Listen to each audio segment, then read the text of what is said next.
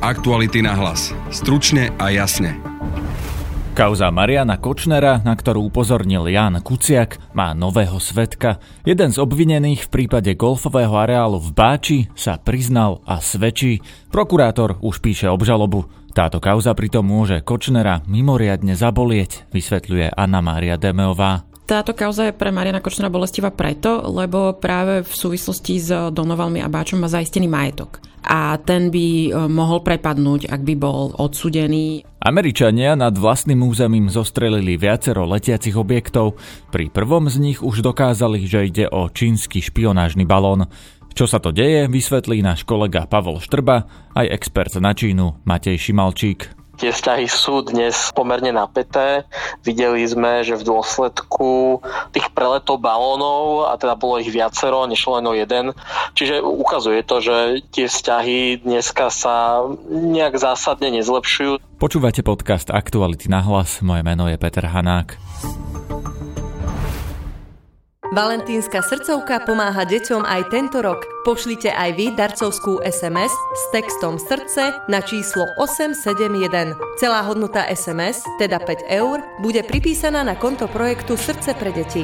Jednou SMS pomôžete odstraňovať bariéry vo vzdelávaní a dáte s nevýhodneným deťom nádej na lepšiu budúcnosť. Viac na www.srdcepredeti.sk Ďakujeme. Aktuality na hlas. Stručne a jasne. Proti Marianovi Kočnerovi sa začína obracať ďalšia kauza a hrozí mu v nej ďalší trest. Ide konkrétne o kauzu golfového areálu v Báči, na ktorú upozornil ešte Jan Kuciak. A v tejto kauze nastal zvrat, pretože bývalý Kočnerov spolupracovník, alebo teda jeden z aktérov tejto kauzy, sa priznal a začal svedčiť. V štúdiu je so mnou Anna Mária Škarbová Demeová z nášho investigatívneho oddelenia. Vítaj. Dobrý deň. Aby sme si to najprv vysvetlili, tak ide o jednu z kauz Mariana Kočnera, na ktorú upozornil práve Jan Kuciak a je to prípad firmy Velten, ktorá vlastnila golfový areál v obci Báč. Tento, Bratislavy, áno. Presne, a tento golfový areál vlastne získal uh, Marian Kočner pochybným spôsobom, takže cez nejakú pochybnú dražbu a schránkovú firmu sa tam dostal uh, k vlastníctvu za uh, zlomkovú cenu.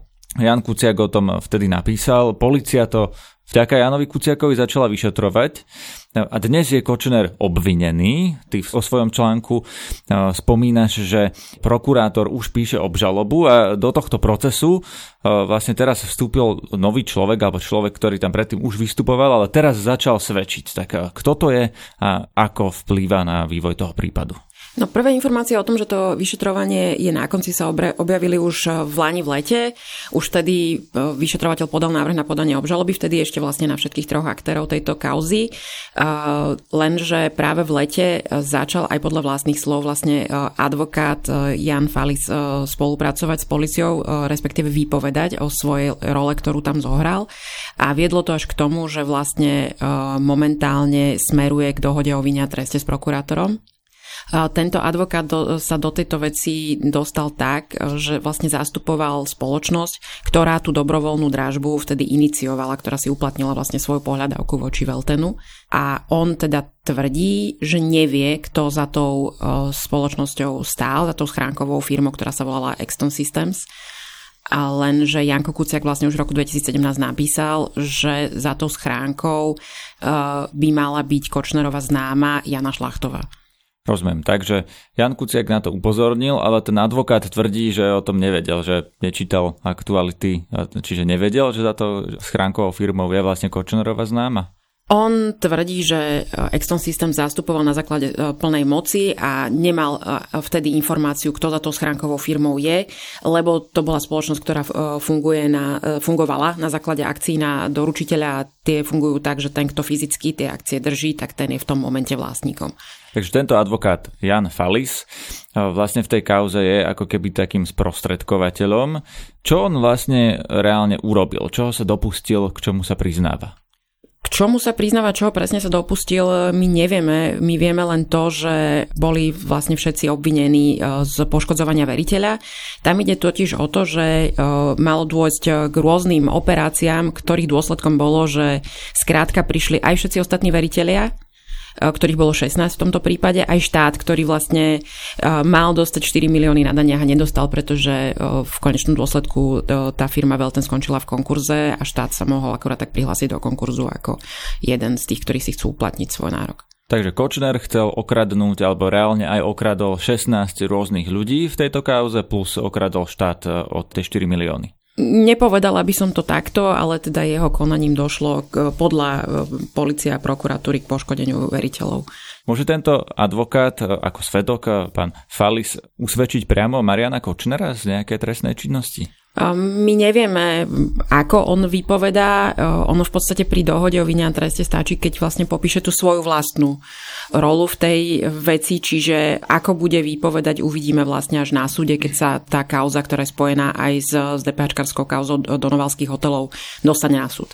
Takže až keď budú súdiť Mariana Kočnera, k tomu sa teda schyluje, keďže sa píše obžaloba, tak e, v tej chvíli uvidíme tohto svetka Jana Falisa na súde vypovedať o jeho vlastnej úlohe v tej kauze a to môže dopomôcť k tej skladačke dôkazov proti Marianovi Kočnerovi, áno? Určite sa policie aj prokuratúre robí jednoduchšie, ak je tam jeden článok, ktorý vlastne celú tú verziu, ktorá stojí na, na, na dôkazoch e, materiálnych potvrdzuje. Aké sú tam ešte ďalšie dôkazy? Zrejme to nestojí na tomto jednom svetkovi, keď vieme, že títo traja, ktorí boli obvinení už predtým, Polícia a prokuratúra zrejme vystopovala vlastne celý ten chod e, tých peňazí a e, vlastne sled tých rôznych čudných operácií, ktoré e, do toho vstúpili. Napríklad Janko Kuciak zistil, alebo teda on mal podozrenie, Kočner to samozrejme odmietol, že vlastne peniaze, ktoré získal z DPH za tie donovalské hotely, použil e, práve na, na kúpu e, Veltenu. Čiže tie kauzy súvisia aj takýmto spôsobom a vyšetroval to aj rovnaký vyšetrovateľ a vlastne ten návrh na podanie obžaloby, ktorý podal, sa týka tiež oboch týchto kauz. Takže Kočner mal vytiahnuť peniaze zo štátu a použiť ich na e, tento ďalší pochybný obchod, kde obral nejakých ďalších ľudí a znova aj štát o ďalšie peniaze. Taký bol Jankov predpoklad, e, on vtedy Kočnera s tým aj e, konfrontoval, či sú to tie isté peniaze a Kočner to vtedy ale odmietol. My tohto advokáta poznáme ešte e, z kauzy Glens House, kde tiež vystupuje Marian Kočner. Je to náhoda, že sa objavuje pán Falis pri viacerých kauzách Mariana Kočnera? Tu zastupoval e, Janu Šlachtovú, o ktorej vieme, že teda bola známa Mariana Kočnera v Donovaloch, je spolu s ním aj e, obvinená. Čiže on, e, aj vlastne tento advokát potvrdil, že od týchto čias sa poznajú s Kočnerom, pretože tam vlastne sa stretli, keď on zastupoval Janu Šlachtovú. Ale priamo Kočnera nezastupoval, takže tento pán Falis nebol Kočnerovým advokátom. Nebol Kočnerovým advokátom, ale keď si pozrieme Kočnerovú trímu, respektíve Kočnerov telefón, tak tam nájdeme 200 správ, ktoré si títo muži vzájomne vymenili. Téma zrejme je policia. Je tam niečo zaujímavé, z čoho sa dá usudzovať, v akom boli vzťahu, alebo e, že teda aj keď pán Falis nebol priamo Kočnerovým advokátom, alebo bol advokátom Kočnerovej známej šlachtovej, že o čom svedčí tá tréma? Práve, že v tomto prípade tríma zrejme ako e, dôkaz nebude použitá, lebo vlastne potvrdzuje len to, že spolu komunikovali, ale ak si niečo hovorili, čo môže súvisieť aj s touto kauzou, tak si to povedali na osobných stretnutiach. Takže uh, sú tam záznamy o tom, že sa stretávali. Že sa dohadovali na, na stretnutiach. Vieme, aký trest tu môže hroziť Marianovi Kočnerovi, lebo vieme, že má už 19 rokov a ak by dostal za tento skutok menej, uh, tak by sa mu to započítalo do tých 19, že už by si teda neposedil dlhšie, alebo naopak by toto dostal navyše? Myslím si, že táto kauza je pre Mariana Kočnera bolestivá preto, lebo práve v súvislosti s Donovalmi a Báčom má zaistený majetok a ten by e, mohol prepadnúť, ak by bol e, odsudený e, za túto kauzu. A vieme z jeho tiež komunikácie s trými, myslím, že s pánom Rajským, že jeho prioritou bolo postarať sa o rodinu a o to, aby tá bola zabezpečená a keďže tu tie peniaze sú zaistené aj tie majetky, tak vlastne tá rodina k tým prístup nemá, čiže skôr toto by ho zabolelo, trest už by samozrejme nenavyšoval. Rozumiem, ďakujem. Aktuality na hlas. Stručne a jasne. Rokov od vraždy Jána Kuciaka vydala redakcia Aktuality.sk mimoriadnu knižnú publikáciu Kuciak, reportáže 2015 až 2023. Výber najzásadnejších článkov investigatívneho novinára doplňajú zistenia vyšetrovateľov a rozhodnutia súdov. Knihu Kuciak predstavíme v pondelok 20. februára o 18. hodine v Starej tržnici v Bratislave. Odporúčame vám rezervovať si miesto vopred na webe Aktuality.sk. Aktuality na hlas. Stručne a jasne.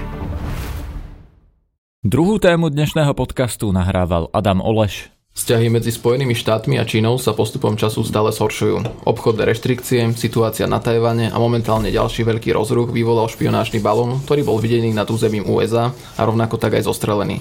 O tejto téme sa budeme rozprávať so zahraničným redaktorom Aktualit, Palom Štrbom. Ahoj.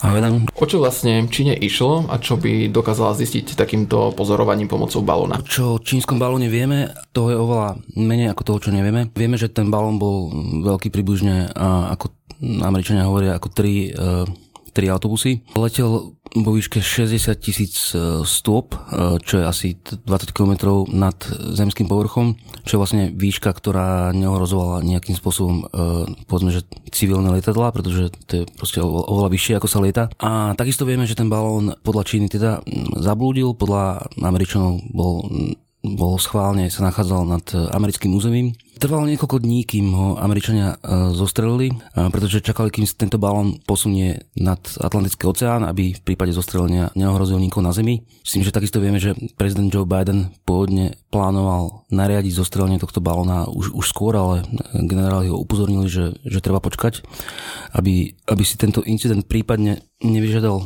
obete. Američania medzi tým tento balón už našli, aké teda len jeho časti vlastne tým, že ho zostrelili, tak z toho balónu nezostalo príliš veľa a no, Američania tvrdia, že tento balón alebo to zariadenie, ktoré, ktoré bolo zavesené na tomto e, obrovskom balóne, obsahovalo špionážne zariadenie, čo v ľudskej reči si môžeme preložiť akože anténu, ale zatiaľ to naozaj uh, veľa nevieme. Uh, to, ako je tento incident vážny, to, to vlastne nevidíme priamo na tom, čo Američania na, našli alebo, alebo nenašli na tom balóne, ale skôr to vidíme na reakciách uh, politikov.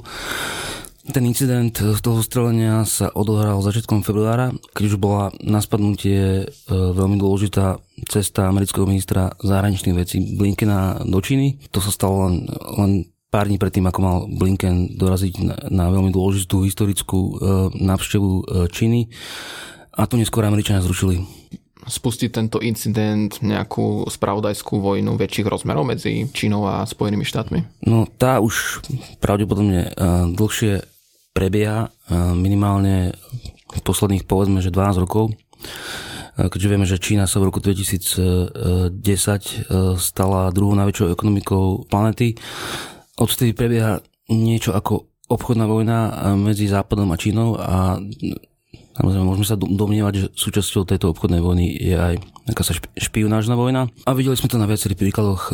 Naposledy môžeme spomenúť e, kauzu Huawei, čo je vlastne čínsky výrobca mobilných technológií, nielen mobilov, ale aj, aj iných zariadení. Napríklad Huawei je jedna z mála firiem, ktorá disponuje technológiou na výstavbu 5G sieti. No a Američania ešte v roku 2018 ústami FBI, Federálneho úradu pre vyšetrovanie, odporúčili uh, vlastne spoločnosťam súkromným a, a aj vláde, aby využi, využívali uh, technológie čínskych výrobcov Huawei a aj do druhého najväčšieho výrobcu a telekomunikačných zariadení čínskych, to je ZTE. A my o tej špionážnej vojne z podstaty veci príliš nevieme, pretože samozrejme asi prebieha pod nejakým rúškom tajomstva, ako z logiky veci. Ale ako aj na tomto incidente je vidieť, že jednak vzťahy medzi mm, Spojenými štátmi a Čínou sú pravdepodobne najhoršie od 70. E, rokov, kedy Američania nadviazali diplomatické vzťahy e, s, s Pekingom. Tento incident ukázal, ukázal, že pravdepodobne sa budú ešte zhoršovať. A je toto bežné aj v ďalších krajinách? To, že kde bude prebieha práve takáto čínska špionáž? A na Slovensku sa o pôsobení povedzme, čínskych spravodajských služieb e, až tak veľa nehovorí, napríklad ako v susednom e, Česku. Táto vlastne hybridná e, nazvime to, ne, nenazýval by som to vojnou, nazvime to hybridným konfliktom medzi Západom a Čínou. A ten pra, pravdepodobne samozrejme prebieha aj, aj v Strednej Európe, teda aj, aj u nás. Mm, Slovenská informačná služba v Lani vo svojej pravidelnej správe prvýkrát e, označila Čínu za bezpečnostnú výzvu, teda nie hrozbu, ale laickým jazykom, ak nejakú krajinu označíte za bezpečnostnú výzvu, a neznamená to, že ste s ňou priamo v nejakom konflikte, ale, ale je to vlastne krajina, ktorá sa vlastne pre vás stáva akousi nepriateľskou. Ďakujem ti za rozhovor. Ďakujem, Adam. O situácii medzi Spojenými štátmi a Čínou sa budem rozprávať s odborníkom na Čínu Matejom Šimalčíkom. Dobrý deň. Dobrý deň, prajem. Prejdime hneď k tomu, aké sú momentálne vzťahy medzi USA a Čínou a aký dopad bude mať spomínaný špionážny balón na tieto napäté vzťahy, ktoré vidíme. Ako ste to už sám naznačili, tie vzťahy sú dnes pomerne napäté. Videli sme, že v dôsledku tých preletov balónov, a teda bolo ich viacero, nešlo len o jeden, došlo napríklad aj k zrušeniu plánovanej cesty amerického ministra zahraničných vecí do Pekingu, čo mala byť jeho prvá cesta do Číny oficiálna. Čiže ukazuje to, že tie vzťahy dneska sa nejak zásadne nezlepšujú, napriek tomu, že ešte pred pár týždňami tam boli indikácie, že aj jedna aj druhá strana by mala záujem v podstate, ak nie už na zlepšení vzťahov, tak aspoň na nejakej ich stabilizácii. E, to dneska nevyzerá veľmi, veľmi reálne vzhľadom na tie zistenia posledné, posledných týždňov ohľadne, ohľadne tých balónov. Na druhú stranu e, má momentálne e, majú Spojené štáty príležitosť napríklad aj využiť tú aktuálnu situáciu na to, aby nejakým spôsobom zatlačili na Čínu a vyjednali si nejaké ústupky v rôznych oblastiach, kde teda existuje ten, ten mocenský spor medzi Čínou a Spojenými štátmi. Takže očakávate, že to USA nejak využije? No určite áno, však ide teda o nejaké, o nejaké rokovanie, o nejaký vzťah dvoch veľmocí, ktoré vždy akože počítajú s tým, že kde jedna alebo druhá strana spraví, spraví nejakú miskalkuláciu, nejaký zlý krok, na ktorý sa príde, ktorý dokáže na, na, následne využiť uh, v, nejakých, v nejakých rokovaniach. To, že teda došlo k tej situácii, tak samozrejme akože ono to zhoršuje tú stabilitu toho, toho vzájomného vzťahu, robí ho E, momentálne nepredvídateľnejším. Na druhú stranu, ako som povedal, ak to dokážu Spojené štáty využiť práve v nejakých rokovaniach, tak to môže byť e, zaujímavý nejaký nástroj v rukách na to, ako prinútiť Čínu k nejakým ústupkom. Ale samozrejme, tam záleží potom aj na tom, že či Čína bude ochotná teda nejaký takýto ústupok e, práve v dôsledku tejto situácie urobiť. Tá retorika, ktorú momentálne vidíme z Číny tomu zatiaľ úplne nenasvedčuje, avšak musíme teda brať do úvahy to, že tá čínska retorika uh, ani tak nesmeruje pre to medzinárodné publikum, ale primárne pre to domáce publikum na účely domácej propagandy. A čo je dôvodom toho súčasného napätia, lebo asi to nebudú len práve tie balóny? To napätie sa zvyšuje e, dlhodobo, súvisí to hlavne teda s nárastom e, ekonomickej a vojenskej moci, čím sa dostávajú do konfliktu dve tieto svetové veľmoci, na jednej strane teda Spojené štáty ako tá tradičná veľmoc a Čína ako nejaký ten e, vyzývateľ. S tým, ako rastú tie mocenské záujmy Číny, tak e, sú lokalizované čoraz viac nielen e, v jej blízkom okolí, ale aj v širšom regióne. Dnes už v podstate by sa dalo hovoriť, že Čína má záujmy kdekoľvek okolo na, na celom svete, čo vytvára samozrejme väčšie predpoklady na to, že bude dochádzať k takémuto nejakú, nejakému stretu dvoch veľmocí. Samozrejme je tam potom aj ten aspekt toho, že medzi Čínou a Spojenými štátmi dnes existuje pomerne e, nízka nízka miera dôvery, súvisiaca teda aj, aj s pandémiou, hej, a teda s tým, e, že sa postupne vlastne ukazovalo, že Čína uh, v podstate zamlčiavala nejaké informácie na začiatku pandémie, čo, čo znižuje akúkoľvek uh, mieru dôveryhodnosti hej, rôznych tých informácií, ktoré o Číne dnes, dnes máme a neprispieva to celkovo k takej tej, tej, tej atmosfére dôvery medzi, medzi dvoma, dvoma štátmi. Čiže toto je taký nejaký ten celkový kontext, do ktorého si musíme tie, tie vzťahy uh, zasadiť, tých styčných bodov, kde sa dostávajú obidva štáty do nejakého konfliktu je samozrejme viacero od povedzme, že nejakého ekonomického sporu, hej, obchodného cez nejaké narúšanie toho medzinárodného poriadku založeného na pravidlách, čo vidíme napríklad na čínskom správaní v tajvanskej úžine v, v juhočínskom mori, čím v podstate dochádza k narúšaniu takých tých globálnych záujmov, ktoré nemajú len teda Spojené štáty, ale medzinárodné spoločenstvo ako také. Dotýka sa súčasné napätie aj iných azijských spojencov USA v regióne, ako napríklad Japonsko, či Južná Korea a Tajvan? To napätie samozrejme dopadá na všetkých tieto krajiny, ktoré ste vymenovali. Všetky e, krajiny majú podstatne celkom dôležité vzťahy so Spojenými štátmi, hlavne teda v tej, tej bezpečnostnej oblasti.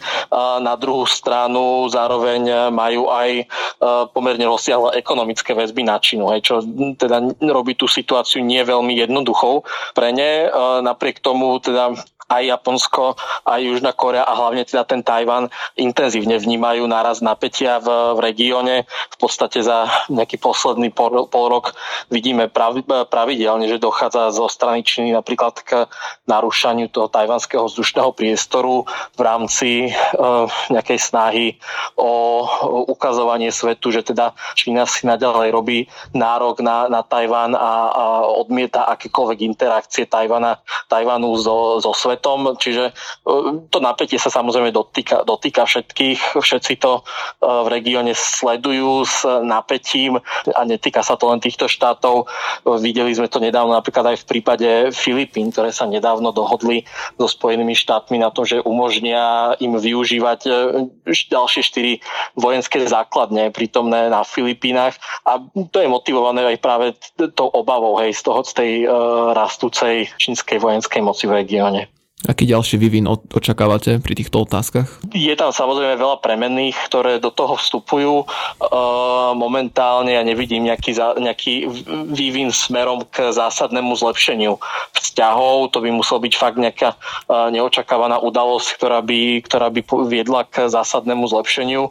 To najlepšie, v čo môžeme dúfať, je v podstate nejaká tá stabilizácia vzťahov medzi Čínou a Spojenými štátmi, aby teda nedochádzalo teda k nejakému zbytočnému zvyšovaniu napätia, hej, s nejakým, nejakým neočakávaným krokom, ktoré môže tá druhá strana si zle vyložiť a môže to viesť nejakému prípadnému, prípadnému konfliktu. Kľúčové bude samozrejme sa pozerať na to, ako sa budú vyvíjať, eh, ako sa bude vyvíjať situácia čínskej aktivity, hlavne v tých dvoch kľúčových oblastiach, čo som spomínal, tá Tajvanská úžina a Juhočínske more, čo sú dlhodobo také oblasti, kde, kde najviac to vojenské napätie rastie, aj keď keď teda v blízkej budúcnosti je otvorený vojenský konflikt nie je úplne pravdepodobný, nie je možné ho úplne vylúčiť ani a hlavne teda aj v prípade, ak by došlo práve k nejakému miskalku, k nejakej nehode, ktorá by mohla spôsobiť nejakú eskalačnú špirálu, tak, tak práve tam sa to môže udiať.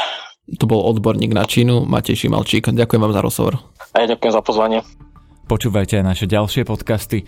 Napríklad dnes ráno sme vydali náš ranný podcast s herečkou Evou Pavlíkovou, ktorá sa diví, kde sa na údajne kresťanskom Slovensku berie toľko nenávisti. Zajtra vydáme ráno na s novinárkou Soňou Vajsovou, ktorá sa práve vrátila so zemetrasením postihnutého Turecka. Okrem iného hovorí aj o tom, ako zmizli celé ulice – Okrem toho odporúčam najmä náš podcast Disinfo Report, ktorý odpovedá na otázku, čo môže urobiť občianská spoločnosť s dezinformáciami. Na dnešnej epizóde podcastu Aktuality na hlas sa podielal aj Matej Ohrablo. Zdraví vás Peter Hanák. Aktuality na hlas. Stručne a jasne.